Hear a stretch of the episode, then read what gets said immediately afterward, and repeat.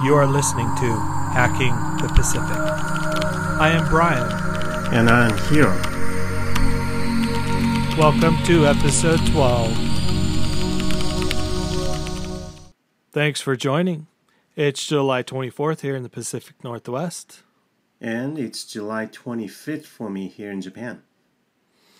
It's been another week or a few weeks if you've been uh, checking your calendar. So I thought we'd uh, check in, talk about the progress we've had as we are hacking the Pacific. All right. Well, So how are you doing? How are you doing this week, Hiro? I'm rested and and ready to tackle this again. Yeah, that's how right. you?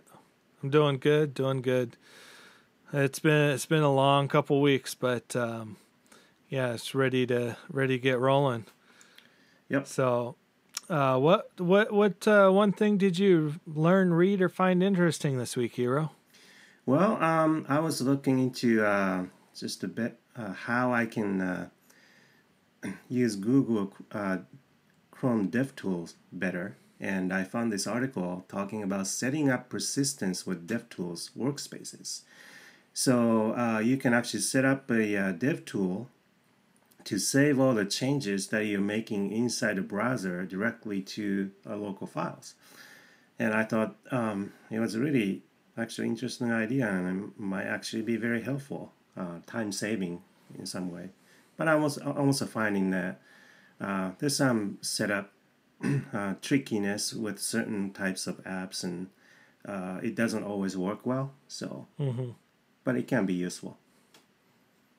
Yeah, I, I would imagine it's probably fairly straightforward on just you know static HTML, static CSS.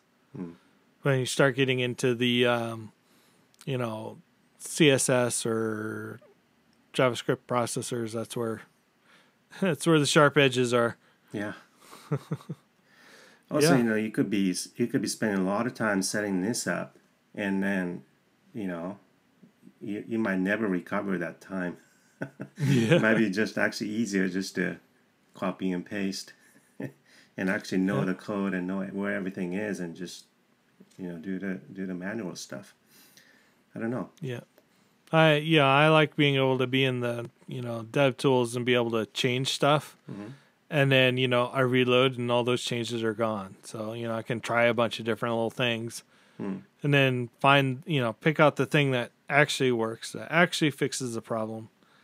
Good Putting point. that in the actual file and not having to like undo all the ones that didn't work right. I, I don't know. There's probably a there's probably a lot of different ways pros and cons to to messing with dev tools, but Yeah.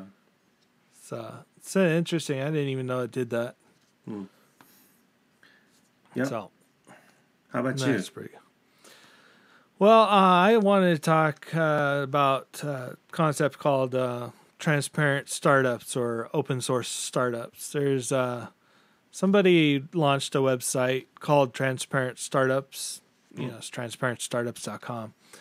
Um, basically, a listing of you know startups that are doing a lot of their business and you know how you know how they how they pay staff, how they you know run internal processes. Um, a lot of them have like a GitHub repo with all their you know employee handbooks and stuff in them. Hmm. So you kind of take a look in and see how they're doing. You know, they tend to be a lot more transparent. Uh,